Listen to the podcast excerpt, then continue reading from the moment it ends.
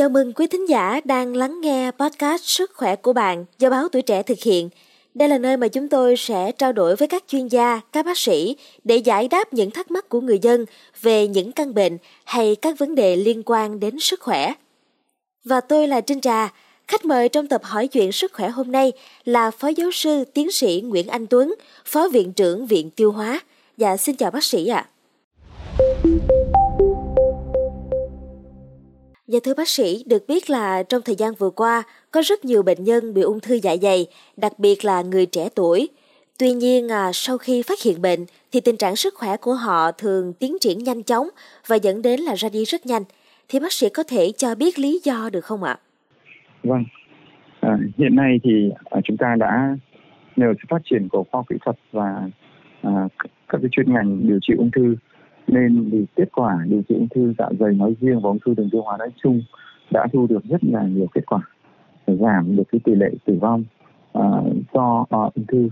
Uh, tuy nhiên thì uh, một cái số lượng bệnh nhân khá lớn uh, vẫn uh, có thể uh, diễn biến theo nhiều cách khác nhau uh, dẫn đến cái nguy cơ tử vong.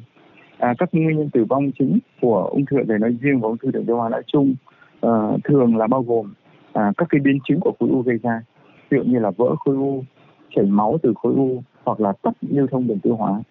Và à, nếu như không bị các cái biến chứng trực tiếp từ khối u thì bệnh nhân có thể tử vong vì à, các khối di căn hoặc là sự phát triển khối u đè ép vào các cơ quan lân cận. À, hoặc là các khối di căn lên à, phổi lên da lên não vân vân gây ra các cái tổn hại tại các cơ quan đó.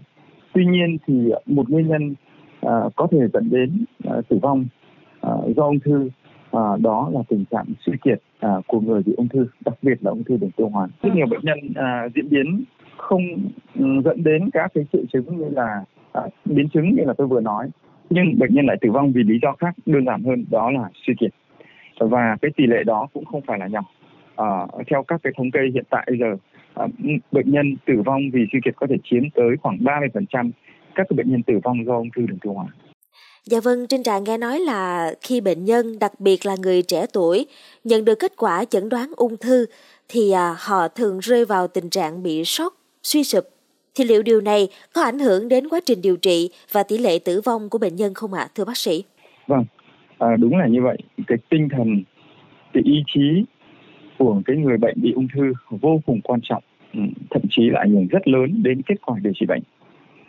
À, một bệnh nhân có cái tinh thần lạc quan và được sự hỗ trợ ờ, về tinh thần của người thân của gia đình ờ, và của các ừ, chuyên gia ờ, về tâm lý vân vân.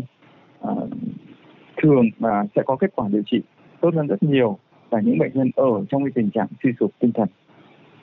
Khi mà một bệnh nhân bị suy sụp tinh thần thì thường uh, là thứ nhất là làm cho các cái triệu chứng của ung thư nó trầm trọng hơn và đặc biệt là à, thường là người ta có thái độ là buông bỏ chấp nhận. Thậm chí là luôn luôn suy nghĩ rằng à, thôi kệ cứ để chết càng nhanh càng tốt. À, dẫn đến là người ta không có chấp nhận các cái phương án điều trị à, một cách khoa học. À, hoặc là không chấp nhận đến cùng các cái ý, kế hoạch điều trị của bệnh viện của thầy thuốc. À, từ từ từ chối tất cả các phương pháp phẫu thuật các phương pháp điều trị hóa chất xạ trị vân vân và dẫn đến tử vong ngoài ra một số bệnh nhân thì ở trong tình trạng là à, bỏ ăn bỏ uống chán nản à, à, rồi thậm chí là có thái độ à, có suy nghĩ tự tử. Nó tên khoa học nó có hẳn một cái từ là suicidal thought tức là những cái suy nghĩ tự tử. À, và tất cả những cái bệnh nhân này thì đòi hỏi phải có sự hỗ trợ rất tốt từ các chuyên gia tâm lý đặc biệt là người thân và gia đình Dạ, à, vậy thì bác sĩ có thể à, chia sẻ một số trường hợp cụ thể mà bác sĩ đã từng gặp phải và có lời khuyên nào bác sĩ muốn chia sẻ đến mọi người để tránh các nguy cơ tương tự được không ạ? À? À, trong thực tế điều trị bệnh nhân ung thư thì à, tôi thấy có một thực tế ừ, rất là rõ là à, cái người bệnh do sự hiểu biết không đúng à, về à, các cái phương thức điều trị, về kết quả điều trị à, dẫn đến à, một cái tư tưởng là ung thư là chết ung thư là chết cho nên điều trị chỉ tốn kém vất vả rồi đau đớn kéo dài vân vân. Và họ chấp nhận cái chết sớm hơn cái thực tế rất là nhiều. Mặc dù có rất nhiều bệnh nhân ung thư hiện tại bây giờ chúng ta đã điều trị khỏi. À, đấy là vấn đề thứ nhất. Vấn đề thứ hai là à, bệnh nhân không gặp được các chuyên gia chuyên ngành ung thư. Họ nhận được những lời tư vấn từ uh, từ từ từ từ từ trong dân chúng uh, những cái tư vấn không đúng. Nào là tư vấn là thôi ung thư thì chết tôi chả làm gì được. Hai là à, dẫn họ đến các cái phương pháp điều trị không y học. Ví dụ như là uống thuốc nam rồi gặp thầy lang rồi so bóp bấm huyệt vân vân. À, rất là nhiều các phương thức điều trị không người ta gọi là các phương thức điều trị không y học. À, ngoài ra thì cái người bệnh ung thư à, thường ở ở trong đất nước chúng ta thì lại luôn có cái tình trạng là người người bệnh ung thư rất là sợ tốn kém trong cái quá trình điều trị. À, dẫn đến là nghĩ rằng à mình đằng nào tôi cũng chết thì để tiền cho con cho cái. Dẫn đến câu chuyện là họ uh, gần như cự tuyệt hoàn toàn cái phương pháp điều trị. À, tôi cũng có một số bệnh nhân thậm chí đến ngày mổ rồi.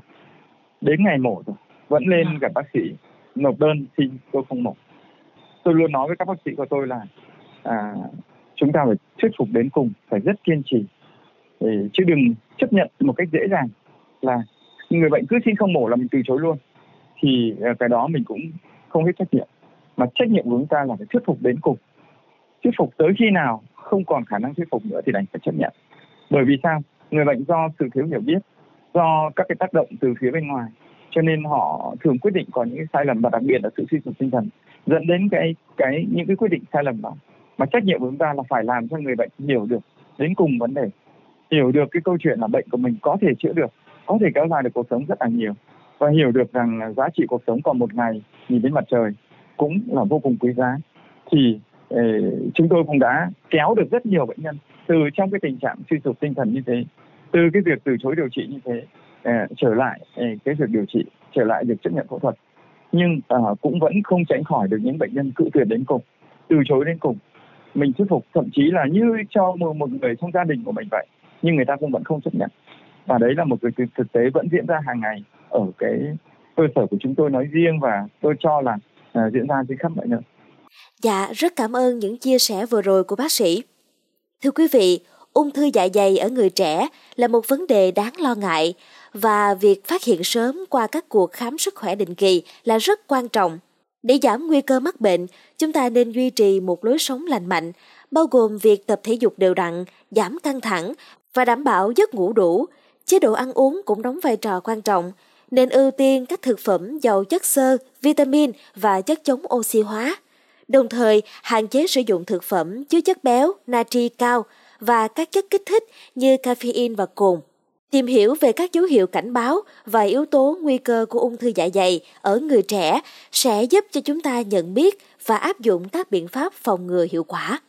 Một lần nữa thì Trinh Trà xin được chân thành cảm ơn sự có mặt của Phó Giáo sư Tiến sĩ Nguyễn Anh Tuấn, Phó Viện trưởng Viện Tiêu hóa trong số Sức khỏe ngày hôm nay.